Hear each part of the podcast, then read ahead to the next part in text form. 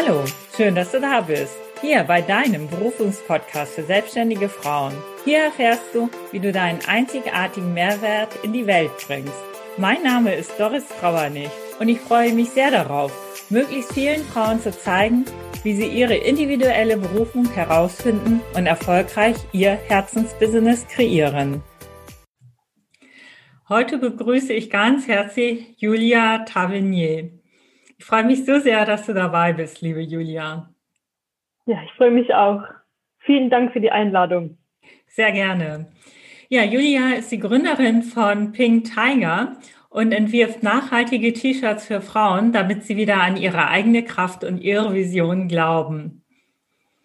Ja, da freuen wir uns sehr, noch mehr von dir zu erfahren, wie du auf dieses tolle Geschäftsmodell gekommen bist. Und als erstes möchte ich dich aber einmal fragen, was erzählst du einem neunjährigen Mädchen, das sich fragt, was du machst und wer du bist?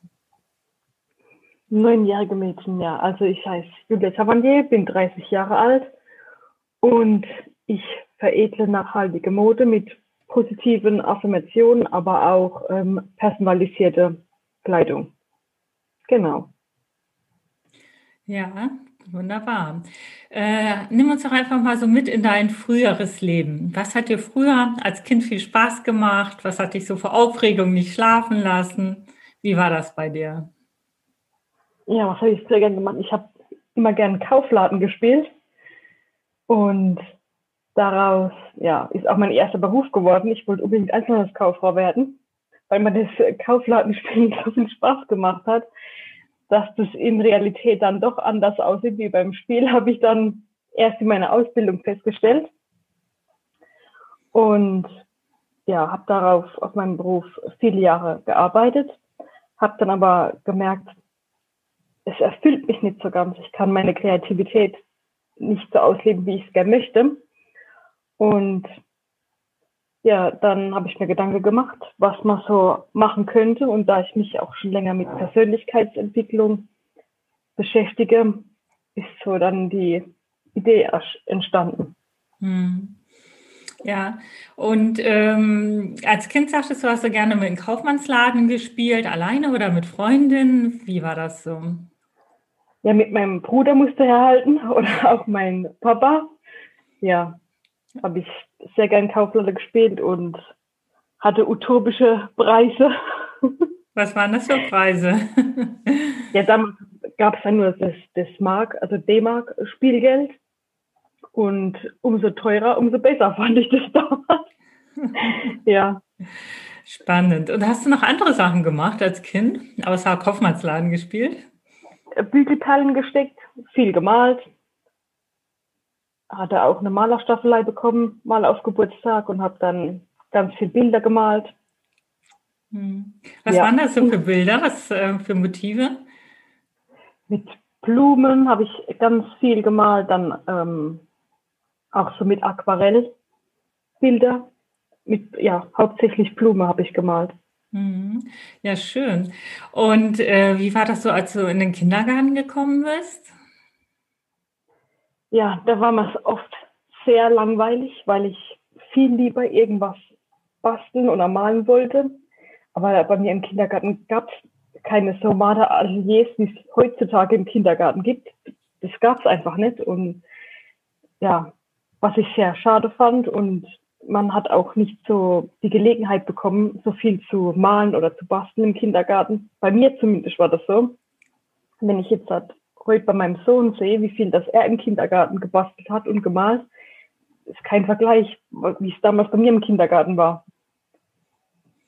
Was Hätte habt ihr schön gefunden, wenn man das, ja, wenn man da die Kinder mehr fördert darin, in Kreativität oder auch in handwerklichen Aktivitäten. Mhm. Ja, das denke ich auch ist ein ganz wichtiges Thema. Und was hast du denn da so gemacht, also als Alternative? Ja, mit äh, Holzbauklitze ähm, irgendwelche Türme gebaut, ganz oft. Dann kam meine kleine Cousine zu mir in den Kindergarten und dann habe ich irgendwie ähm, sie immer beschützt vor andere Kinder, ja. Und an was kann ich mich noch im Kindergarten erinnern? ja, wir waren, waren oft im Wald spazieren oder so, aber ja, man hätte, denke ich, mehr mit den Kindern mehr Kreativität ausleben können. Also gerade für mich wäre das viel schöner gewesen. Was hätte das mit dir gemacht, wenn du dort mehr Kreativität erlebt hättest? Ich denke einfach, dass ich dann auch mehr so Selbstwertgefühl mehr gehabt hätte, weil das meine Stärke ist. Und dass ich dann auch noch viel früher ähm, noch besser hätte, hätte malen können. Ja. Und mir wären viele langweilige Tage im Kindergarten erspart gewesen, ja. Da hast du dich sicher ganz doll auf die Schule gefreut, oder? Ja, habe ich. Aber Schule war dann auch nicht so mein absolutes Highlight irgendwie. Wie kam das? Ähm, ich hatte eine Leserechtschreibschwäche und mir fiel es furchtbar schwer zu lesen. Also ich konnte zwar jeden Buchstaben sagen, aber ich konnte es nicht als, als Wort lesen oder so. Und genauso war es natürlich dann auch beim Schreiben. Ja, dann musste ich drei Jahre lang ähm, in, so wie so Art Nachhilfe für Legastheniker gehen. Mhm. Und danach fiel mir das wesentlich einfacher und ich konnte wie jedes andere Kind auch lesen und schreiben dann. Ja. Ja, super. Das ist ja toll, dass du die Möglichkeit hattest. Und was gab es noch so für ein besonders eindrückliches Erlebnis äh, aus deiner Schulzeit heraus? Hm, man sollte immer an sich selbst glauben und nie aufge aufgeben, egal was passiert oder ähm, wie die Umstände sind, weil ich bin mir oft in der Schule, ja, wie soll ich das beschreiben, irgendwie allein oder als Außenseiter vorgekommen. Es fing damit an, wo ich dann mit dem Lesen das nicht so hinbekommen habe, wie alle anderen Kinder. Und ja, aber im Nachhinein hat es mich zu dem gemacht, was ich jetzt bin und stärker gemacht. Hm, aber dann war die Schulzeit schon schwierig äh, in der Hinsicht auch mit den anderen Kindern und hat, war nicht gerade so zuträglich für dein Selbstwertgefühl.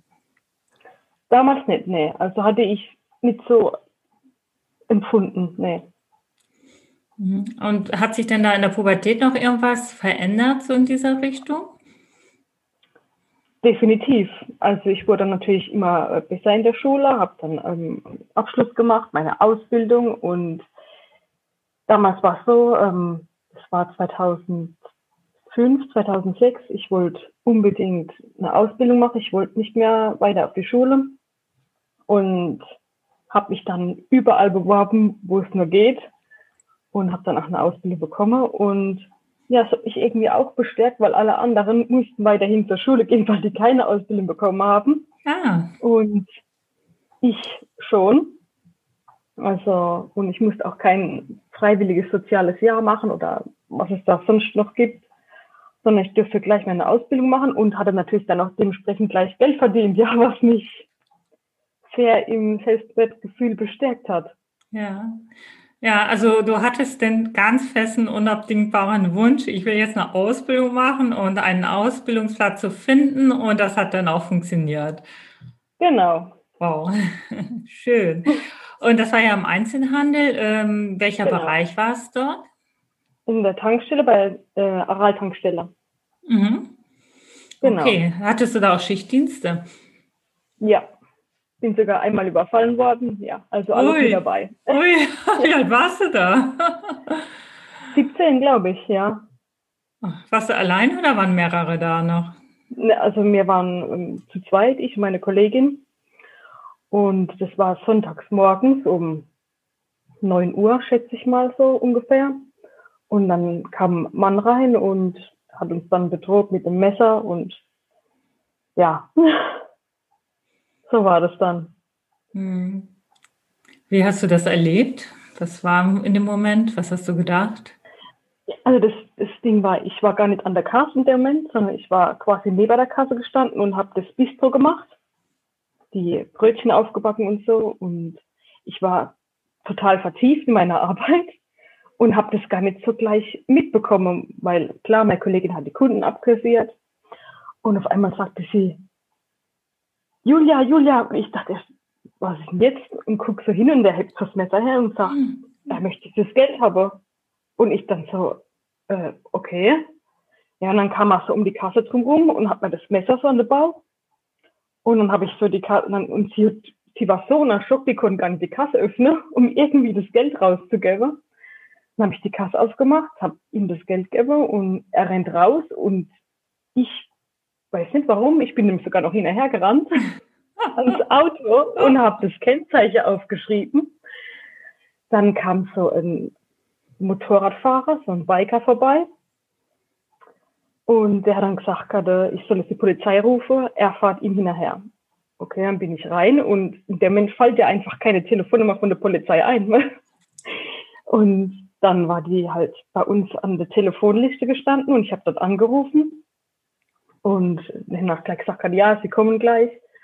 Und ja, dann ist der, der, der Täter, sag ich jetzt einfach mal, weiter an die nächste Tankstelle gefahren wollte die auch noch überfallen. Ja. Dann wurde er aber gefasst wahrscheinlich. Ja. Mhm. Ja, ja. Und hat das aber war unzurechnungsfähig, also hat keine Anzeige bekommen oder was auch immer. Ging auch nicht vor Gericht, gar nichts. Ja. Was hat das mit dir gemacht aus so im Nachhinein? Also ich würde sagen, ich habe das eigentlich relativ gelassen auf mich genommen, im Gegensatz zu meiner Mutter, die fand das gar nicht witzig. Und die hatte dann auch immer Angst. Ich wurde nach der Ausbildung übernommen und hatte dann Nachtschicht gearbeitet. Und das fand sie gar nicht gut, dass ich das dann mache, weiterhin. Aber wie soll ich sagen, ich, da ich in dem Moment nicht alleine war, und ich den jetzt auch nicht so als, wie soll ich sagen, den Mann jetzt nicht auch als Verbrecher jetzt so in der Art eingeschätzt habe, wie soll ich, ja, wie soll man das sagen?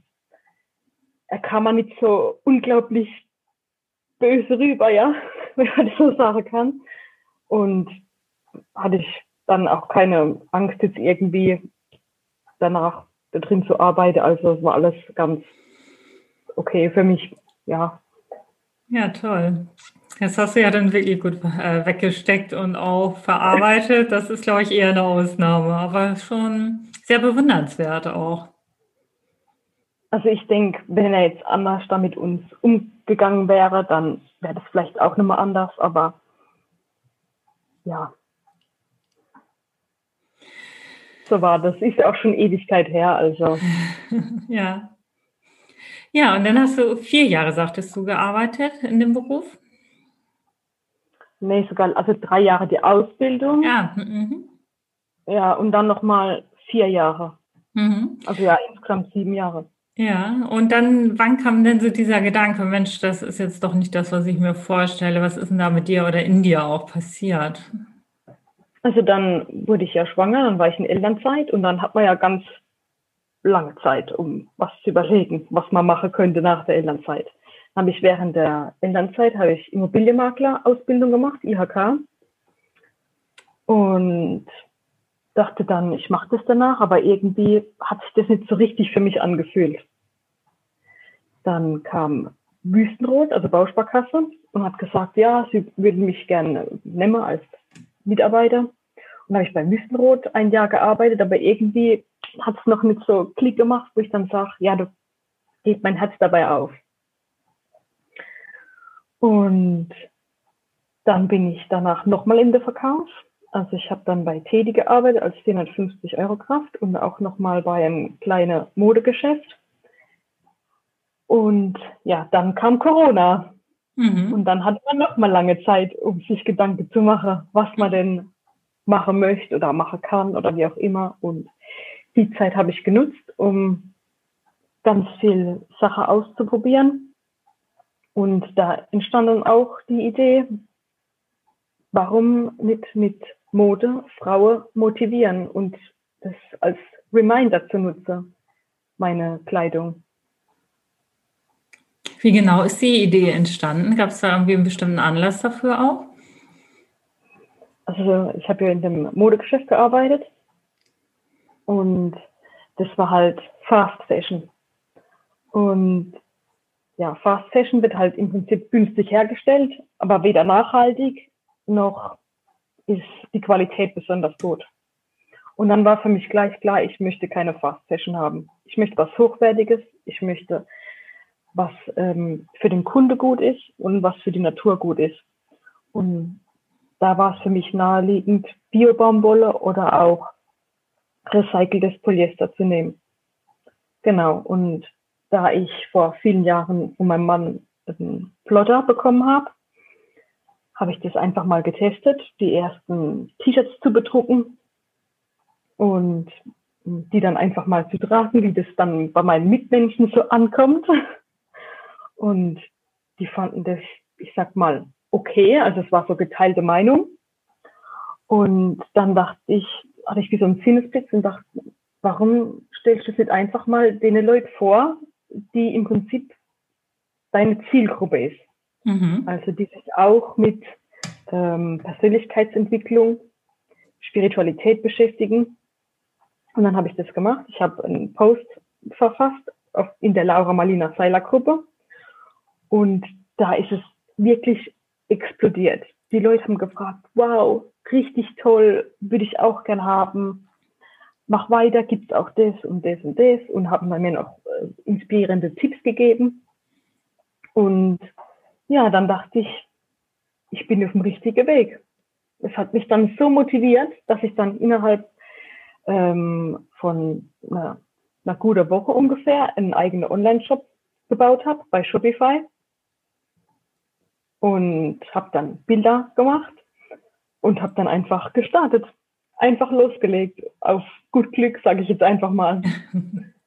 genau. So war das. Ja, sehr spannend. Also es ist ähm, also so von dir heraus und du hast das selbst organisiert. Also du hast auch diesen Spotify ähm, Online-Shop selbst auf die Beine gestellt, also selbst auch eingerichtet und die Fotos genau, gemacht. Ja. Das war dann von den Kleidungsstücken oder waren das auch Menschen, die sie getragen hatten oder wie bist du da denn vorgegangen? Ähm, ich habe eine gute Fotografin, die ich kenne. Also die war von einem Dorf weiter. Und dann habe ich zu ihr gesagt, könntest du von mir ein paar Fotos machen mit meinen Kleidern? Und dann hat sie das gemacht. Und dann habe ich die einfach in meinem Shop hochgeladen, die ersten Fotos, ja. Und somit waren die ersten Bilder online. Und dadurch entstanden dann auch wieder neue Kontakte mit anderen Menschen, die auch ihr Business auf Persönlichkeitsentwicklung ausrichten. Genau, und so kam dann eins zum anderen und dann habe ich mit der Alice, mit der Herzensbox eine Kooperation gestartet unter anderem. Und ja, es ist einfach toll, immer wieder neue Menschen kennenzulernen, die im Prinzip auch ein Herzensbusiness gegründet haben. Und es macht mir furchtbar viel Spaß, ja, wenn dann auch dann die Rückmeldung kommt, dass der äh, Pullover oder das T-Shirt super schön geworden ist und dass es sich richtig gut anfühlt. Ja. Hm. Freut mich einfach riesig. Ja, toller Start. Also sehr gut gemacht. also im Prinzip, was ist dann so dein, was würdest du jetzt jemand anderes, äh, anderen empfehlen, wenn der so ist, da wo du vorher warst, also du hast halt eine Ausbildung gemacht, hast in diesem Beruf gearbeitet, immer merkst, hm, ich weiß jetzt auch nicht genau, was ich machen will, so an dieser Stelle, was ist da, was sind da so deine drei wichtigsten Tipps, die du geben kannst? Also als erstes erstmal die Berufung finden, indem man viel ausprobiert, was einem Spaß macht. Und dann einfach den Mut haben, einfach anzufangen, es einfach tun, einfach loslegen. Das Wasser wird nicht wärmer, wenn man später springt. genau, das stimmt. Und äh, wie hat dein Umfeld darauf reagiert in der Situation, als du dann auch erfolgreich damit wurdest mit deiner Idee? Also gut, mein Mann war am Anfang richtig skeptisch. Also ich muss sagen, er ist mein größter Kritiker. Und er hat am Anfang gesagt, ja, die T-Shirts sind okay, aber wer will, wer möchte sowas, hat er mich gefragt. Mhm. Wer will sowas? Weil er hat mit Persönlichkeitsleben gar nichts am Hut. Ja. Und ja, dann hat eine Freundin, eine ziemlich gute Freundin, hat dann gesagt, ja, gibt sowas nicht schon? hm, okay. Und als die dann aber gemerkt haben, wow, das wird jetzt dann doch immer größer und geht mehr und sie braucht jetzt auch dann schon Hilfe, dass, dass es weitergeht, ja. Dann sind die auch zu Kunden geworden, ja. Die haben dann auch Sachen bei mir gekauft. Ja, das fand ich dann auch äh, spannend, wie dann das erst, ja, wie man die ganze Skeptiker im Prinzip umgewandelt hat in Fans. Was hat das denn in dem Moment mit dir gemacht, als so dieser Widerstand kam und diese Skepsis? Gut, ich bin das schon, ich sag mal, ich bin das schon gewohnt, da ich halt öfters Ideen habe. Die, ich, ja, ich habe viele Ideen und klar, man setzt nicht alles dabei um, wenn dann Widerstand kommt. Aber bei dieser Idee wusste ich einfach, da hängt mein Herz drin, ja. Und da hängt mein ganzes Herzblut drin, meine ganze Energie geht hier rein und dann war mir das egal, was die sagen. Es war mir egal. Ich dachte einfach, jetzt oder nie. Ich wusste einfach, ich bin, ich werde jetzt 30 Jahre alt, es war kurz vor dem 30. Geburtstag. Dann dachte ich, wenn ich jetzt 30 wäre, das erste Drittel von meinem Leben ist im Prinzip vorbei, ja, dann ähm, muss das zweite Drittel umso geiler werden. Und dann muss ich einfach das machen, was mich erfüllt. Und dann habe ich das einfach gemacht. Genau. Und das sollten andere auch machen. Das tun, was sie erfüllt. Weil dann ist die Arbeit auch keine Arbeit mehr. Dann ist es einfach, ähm, ja, dann fühlt sich das einfach nicht die Arbeit an. Genau. Weil es einfach Spaß macht. Und dann ist man auch im, im Flow drin und dann läuft es einfach. Das ist keine Anstrengung in dem Sinn. Also das heißt, äh, du bekommst auch jetzt dein Familienleben und deine selbstständige Arbeit alles gut unter einen Hut. Ja gut, Homeschooling im Moment ähm, raubt mir schon Kraft und Nerven, aber ich denke, das kann jede Mutter nachvollziehen, die mit ihrem Kind Homeschooling machen muss weil ähm, da die Zeit nicht so planbar ist, wie wenn ich jetzt etwas ähm, für mein Business mache. Ja? Bei meinem Business weiß ich, wenn ich jetzt halt die und die Bestellung habe, dann brauche ich so und so lang. Ja? Und mein Sohn, der sieht es halt nicht so, wenn er halt Hausaufgaben aufhat oder wir Homeschooling haben. Und er hat zwischendrin gerade keine Lust, dann kann das sehr anstrengend werden, ja. Weil mhm. man, man muss es ja trotzdem machen. Es muss ja irgendwie gemacht werden, ja. Aber ja. zum Glück gibt es ja auch Omas und Opas, die einem dann dabei unterstützen. Wie wäre es denn in dieser Situation, wenn du jetzt noch ähm, deine Arbeitsstelle als Verkäuferin gehabt hättest, als es losging mit Corona? Was wäre dann passiert? dann werden, wären Einnahmen verloren gegangen, weil mhm. Ich hätte ja einfach nicht arbeiten können. Ich hätte zwar dann, wäre zwar einfacher für mich und meinen Sohn, dann das Homeschooling zu machen, aber einfach heißt nicht besser. Ja. Und wegen dem ist es, bin ich froh, dass ich mich getraut habe, das zu machen, weil letztes Jahr war es noch nicht absehbar, ob ja. das nochmal ein zweites Shutdown kommt. Das, mit dem hat ja eigentlich eigentlich, ich sag mal, im Sommer keiner mehr gerechnet, dass ein zweites Shutdown nochmal kommt. Ja. Und wegen dem bin ich ganz glücklich darüber, ähm, dass ich mich getraut habe. Hm. Ja, es macht ja auch was mit einem selbst, denke ich mal, ja. Also wenn man noch was hat und irgendwo einen Sinn im Leben hat und so sein Business vorantreibt und sagt, Mensch, das, das ist jetzt so, wo auch mein Herz drin steckt, als eben halt in Anführungszeichen nur zu Hause und da fällt einem ja vielleicht auch mal die Decke eher auf den Kopf. Ja, das stimmt. wenn, wenn spazieren gehen zum Highlight wird. Genau. Und ähm, hast du eine Vision? Wie siehst du dein Business oder dich in fünf Jahren? Also wenn du 35 bist, wie sieht das denn bei dir aus? Hast du da schon irgendwelche Ideen oder Vorstellungen? Und wenn ja, welche? Oh. Also klar möchte ich, dass äh, mein Business größer wird, ich ähm, größeres Sortiment habe, ähm, viele Ideen noch umsetzen kann, also in Form von ähm, nicht nur Kleidung, sondern vielleicht auch noch Poster, Notizbücher, Tassen, einfach das Sortiment erweitern und vielleicht dann auch mal, wenn es bis dahin wieder möglich ist, mal im, im Ausland irgendwo zu arbeiten und neue Leute kennenzulernen, neue Ideen zu äh, spinnen mit anderen verrückten Leuten und ja, das finde ich richtig, richtig toll. Mhm. Ja, und äh, was äh, habe ich dich jetzt noch nicht gefragt, was du unbedingt gerne noch sagen möchtest, was für dich jetzt gerade noch wichtig ist? Also, ähm, wenn das jetzt noch irgendeine Frau oder auch Mann hört, der noch an sich zweifelt, ähm, ja, er soll einfach äh, das Herz in die Hand nehmen und einfach loslegen, an sich glauben, egal was kommt, ähm, es einfach umsetzen, ja. Die, es gibt keinen bester Zeitpunkt, um ein Herzensbusiness zu starten, denn es gibt einfach nicht. Und einfach machen und es wird gut. Genau. Mhm. Go for it. Sehr schön. Ja, magst du unser Gespräch, äh, was du uns so erzählt hast, nochmal in drei bis vier Sätzen zusammenfassen, was für dich so die wichtigsten Faktoren sind, um äh, sein, seine Berufung zu leben? Was sind die wichtigsten Faktoren? Hm.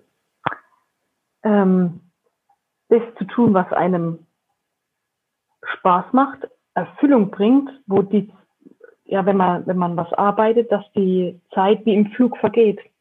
Also, dass man nicht alle paar Minuten auf die Uhr schaut und denkt sich, boah, noch vier Stunden bis zum Feierabend oder so. Ich denke, das ist der richtige Weg, wenn es sich mit wie Arbeit anfühlt und, und die Zeit wie im Flug vergeht, ja, weil es einem so erfüllt. Mhm, okay.